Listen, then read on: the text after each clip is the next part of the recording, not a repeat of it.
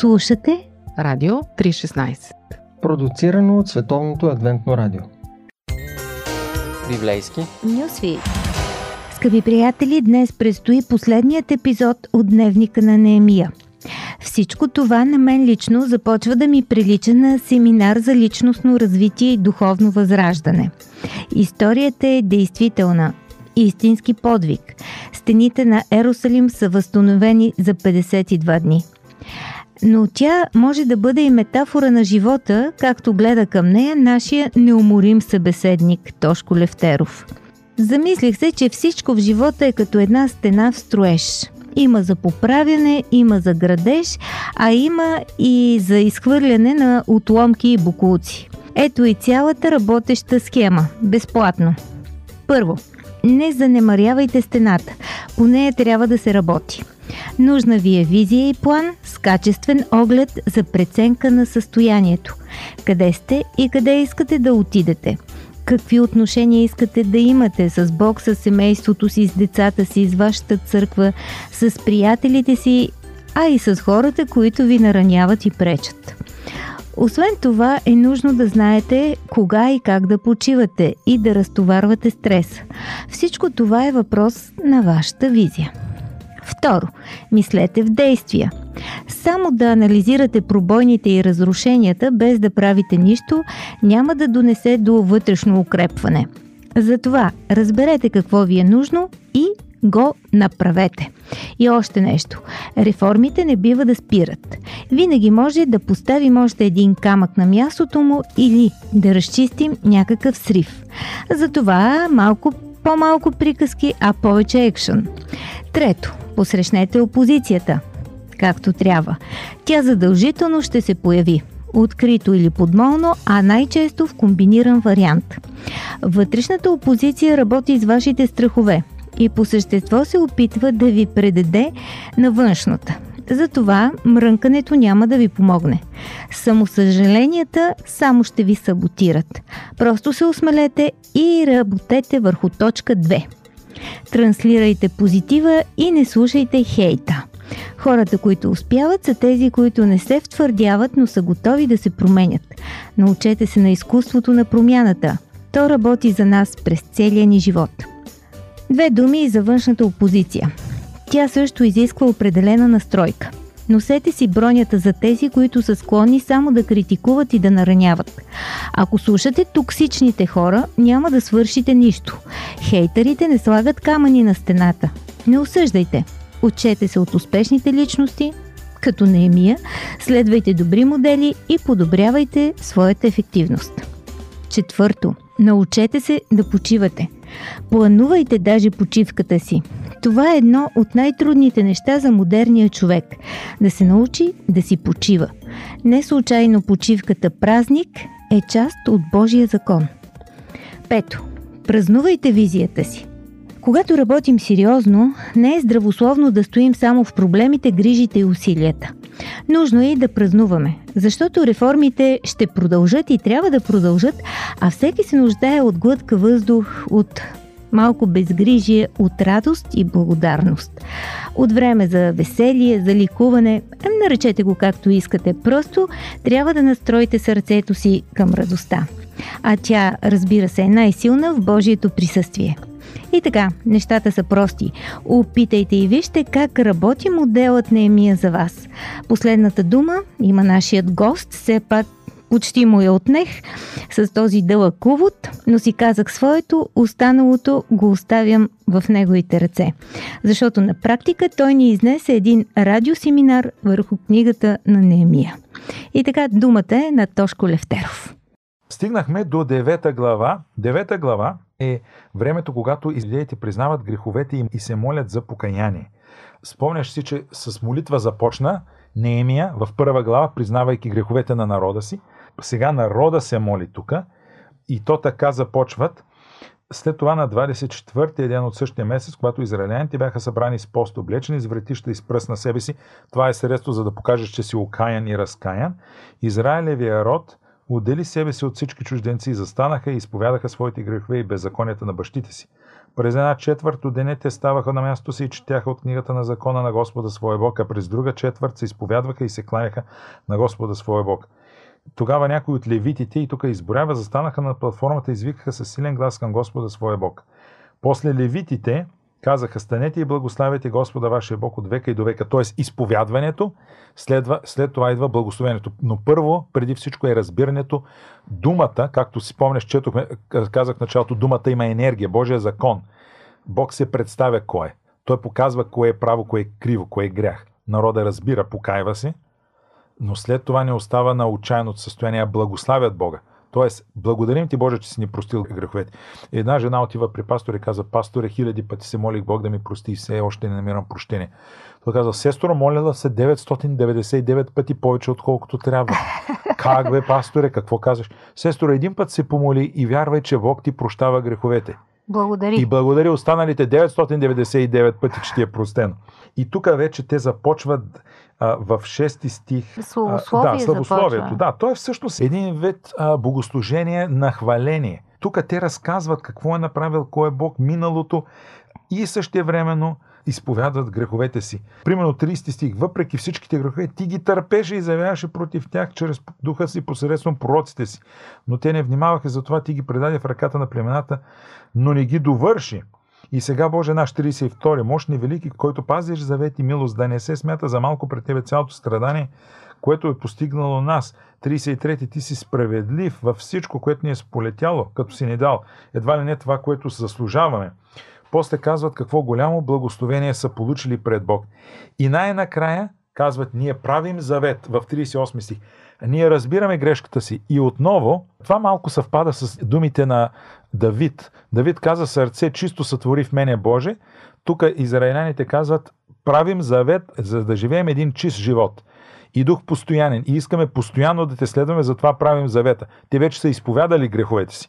И вече, които се подписват, са записани в 10 глава, правят и обещания какво ще стане, ако направят грешки, грехове и така нататък и как да поддържат религиозните служби. След това в 11 и 12 глава са описани кои хора живеят в Иерусалим, в другите градове, описват се родословия на свещеници и левити с каква цел за сега да се знае, но и за бъдеще да се знае. Както стената е изградена и хората могат да кажат, виж, ние градихме тази стена, да разказват на поколенията си и да се предава и да се знае, че всеки е участвал в изграждането на града, така тук искат да се знае и кои са хората, които са участвали, да се знае каква е тяхната роля и, както евреите много обичат, да се запази родословието.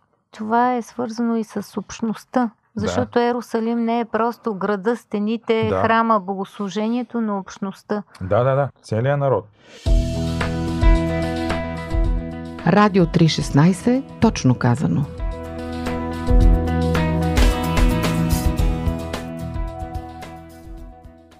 И вече в 12 стих завършва с усещаване на градската стена.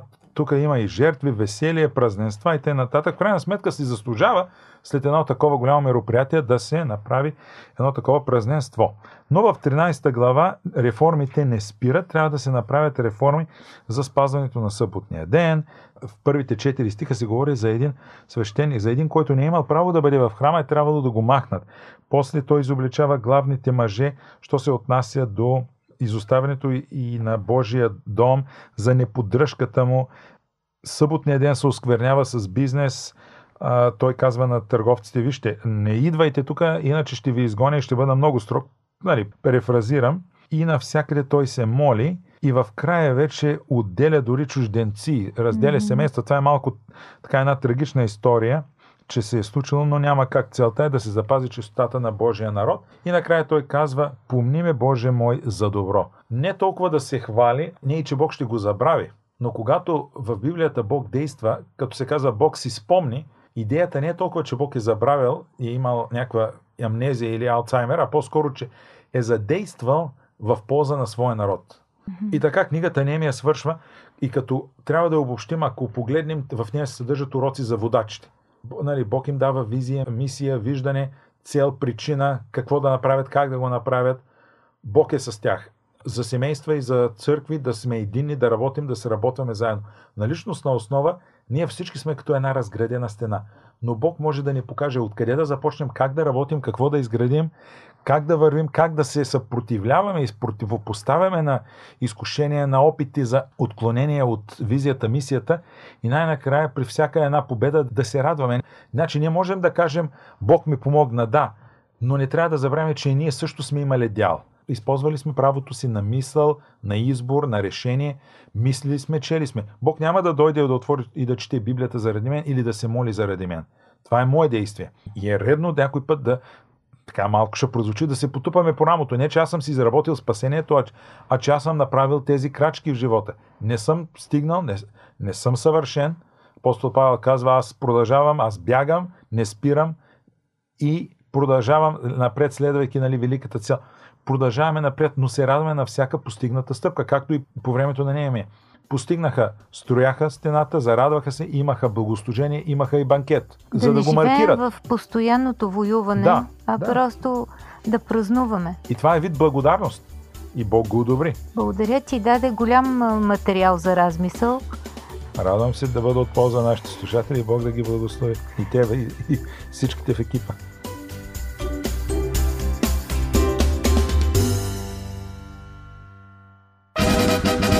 Какво да кажем Какво да кажем за... Какво за... да Какво кажем да кажем за... за... И какво да кажем за... Какво да кажем Какво да за... кажем за... Какво да кажем за...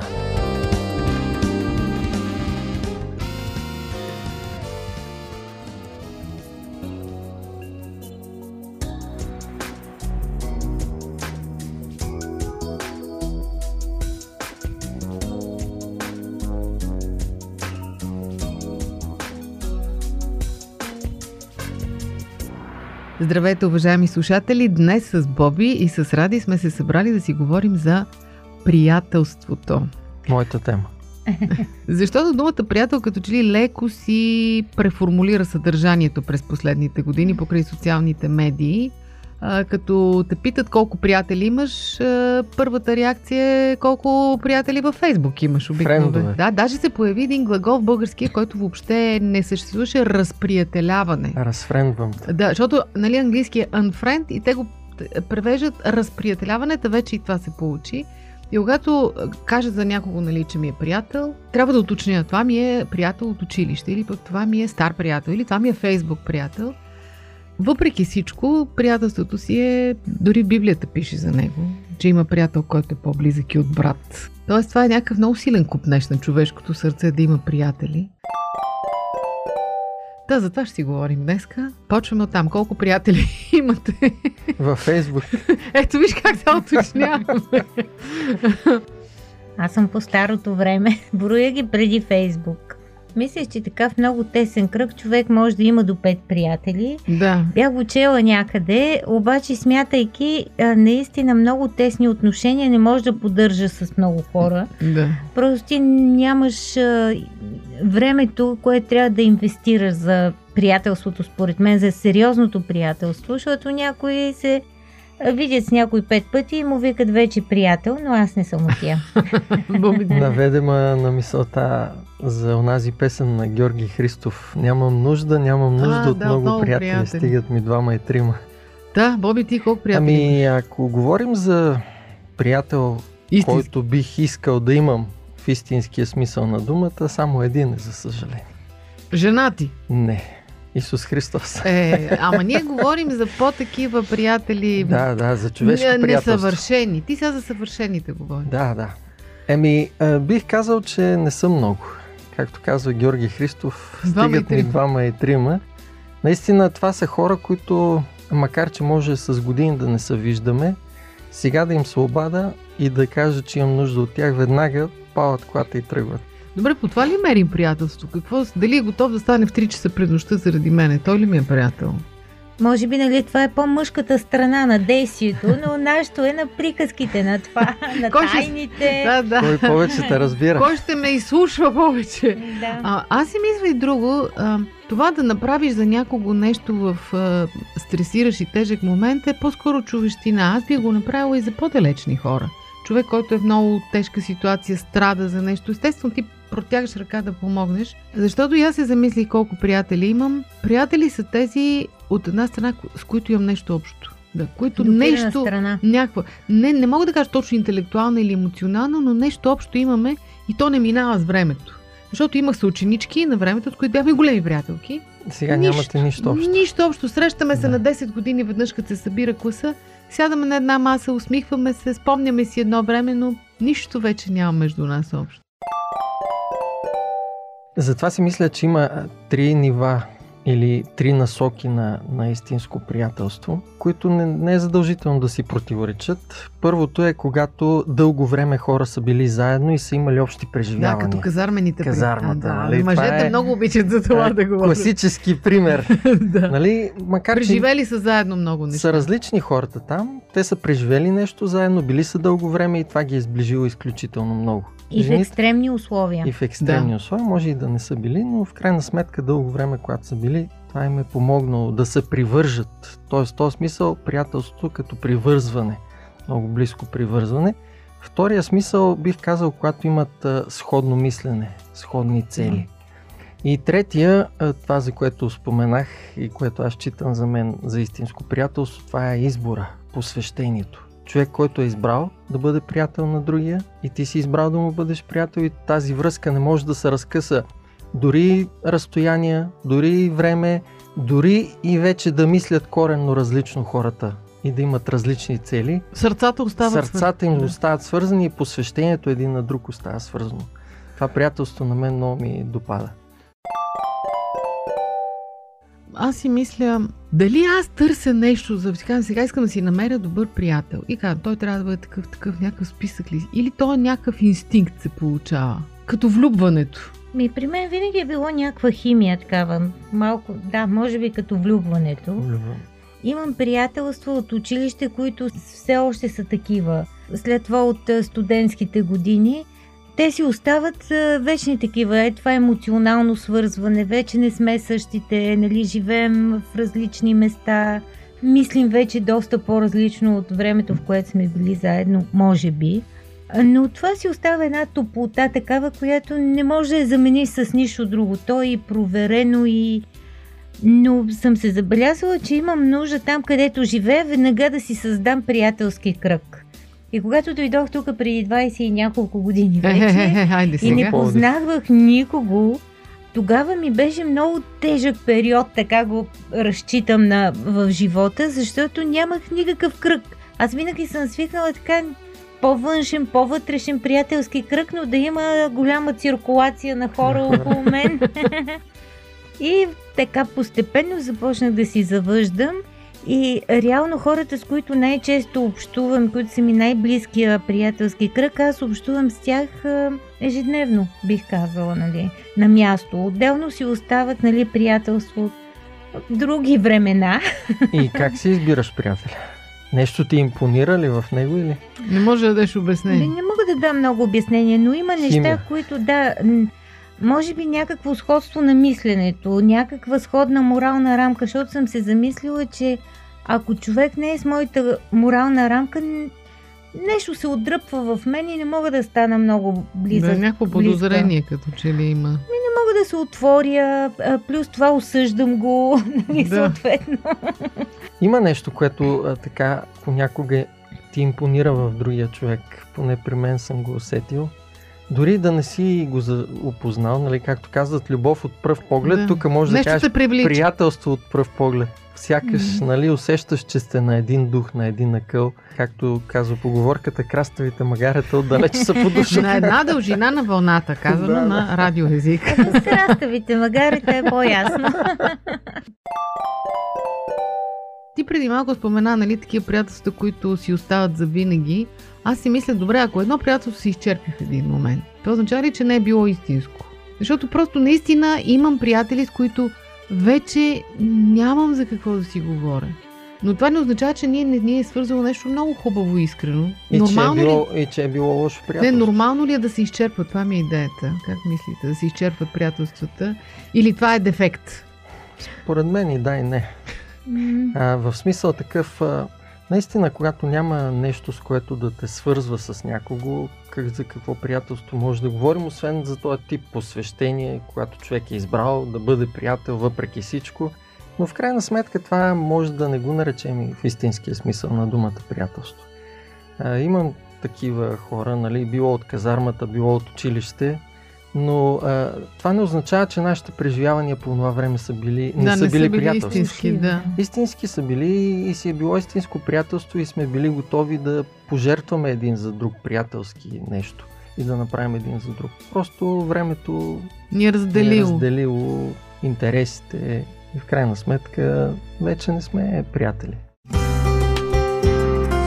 По пантофи. Предаване за семейството на Радио 316.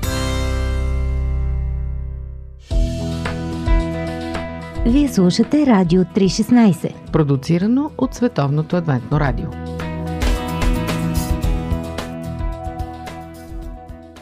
Какво ще кажете? Верно ли е, че парите и секса развалят приятелствата? Значи по наблюдения, така да аз питам. Да, опит. не е толкова от мой личен опит, но появили се мъж, а, женското приятелство е застрашено. А, много често, да, има такъв, то е до, може би, природа някаква на човека, но има жени, които толкова силно се фокусират, а, когато се влюбят в а, мъжа. Естествено.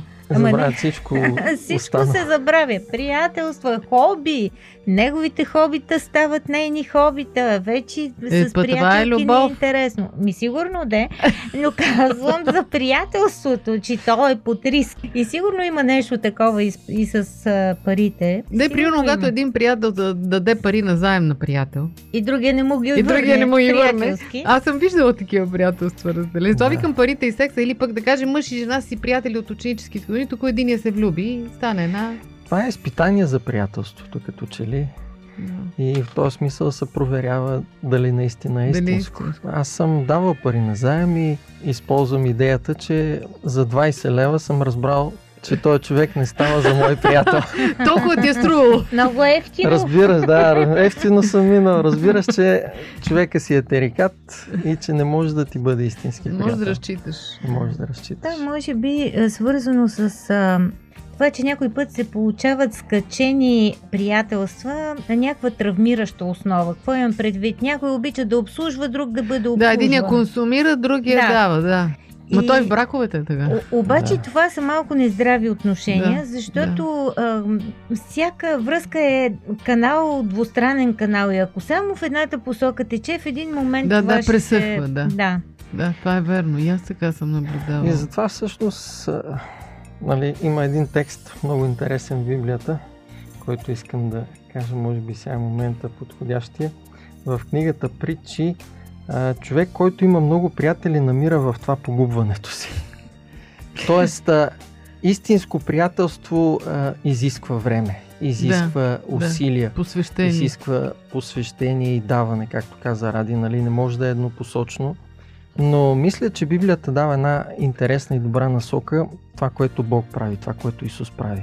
Ти не можеш да имаш в истинския смисъл на думата много приятели, но а, може да имаш приятелско отношение към всеки. А, да, това е различно обаче. И той разказва, Исус разказва една притча за добрия самарянин. Нали, Те не казва- бяха приятели. Той използва там думата ближен Да. нали, която в библейски смисъл може да използваме като идеята за, приятел. Да. Кой ти се вижда да му се е показал ближен на този, който помогна? На, Да. нали, добрия самарянин е точно този, който има приятелско отношение. Той не го познава, но той Това е човек в нужда. да, да прояви приятелство към този човек. Както един приятел би поступил със своя приятел, макар че не го познава. Тук ти ме навежда мисълта за егоизма. Защото ние обикновено имаме изисквания към приятелите си, а не към себе си. Защото аз искам моите приятели с такива, такива, такива. Да ми дава А аз какъв онова. приятел съм на тях, нали? Това е другия голям въпрос.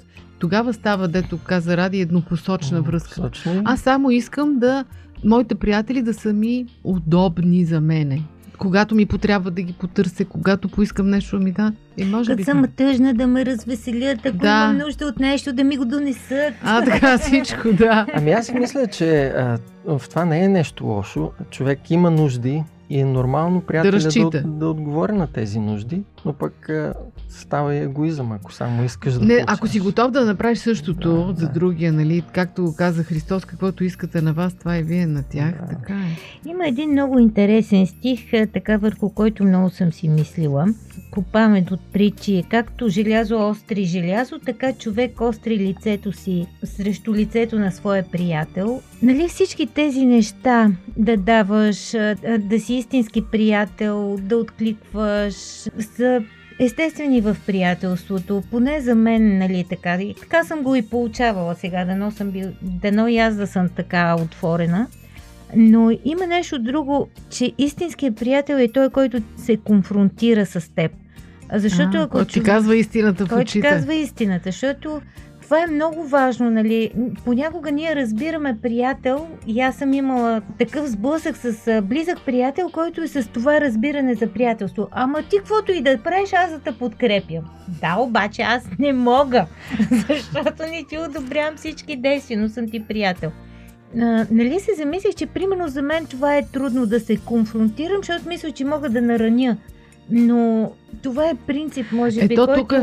Така искам да развивам в приятелството и в отношенията. То Това е, за всичко. може би, точно това да, да оцелиш мярката. Да оцелиш мярката, Да, да. защото хем да, да, да не нараниш така, че да нанесеш голяма травма, хем пък да си чест, защото човек има нужда да му помогнеш. Нали, някой пее фалшиво, по-добре му кажи преди да почне да се излага пред другите. Да не става певица. Това, да за не ходи на говориш, а, търси талант. много добре е описано също в притчи. Удари от приятел са искрени, а целувки от неприятел изобилни. А, ето, видя ли сега?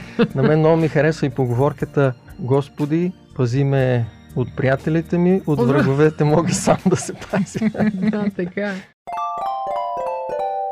Не засегнахме темата за интернет приятелствата. Не знам дали да се връщаме към нея, защото като че ли някакво предефиниране има тук. Накратко само ще кажа, че има, имам такива приятели и бих казал, че са много близки. Виртуално. Виртуални приятели, с които дори не съм се виждал и с които съм много Не, това близки. приятелство ли? е? Как ще кажа? За мен е да. То пак е свързано с тези елементи, е, които ги има. По-скоро такива приятели са на, на база общо мислене.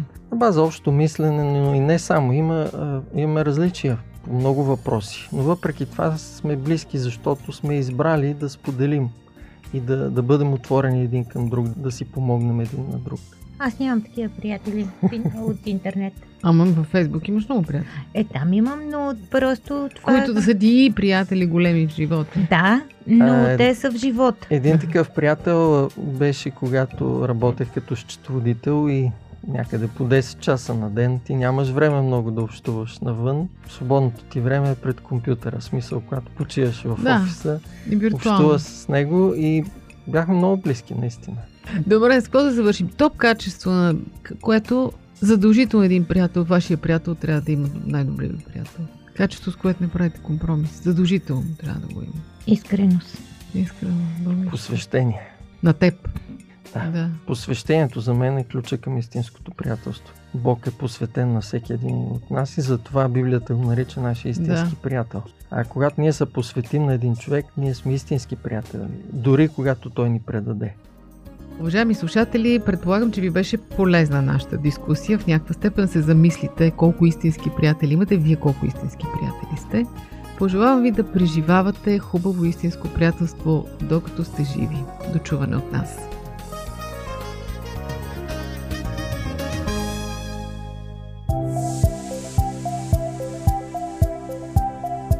Радио 316 Продуцирано от Световното адвентно радио. Сайт 3-16.bg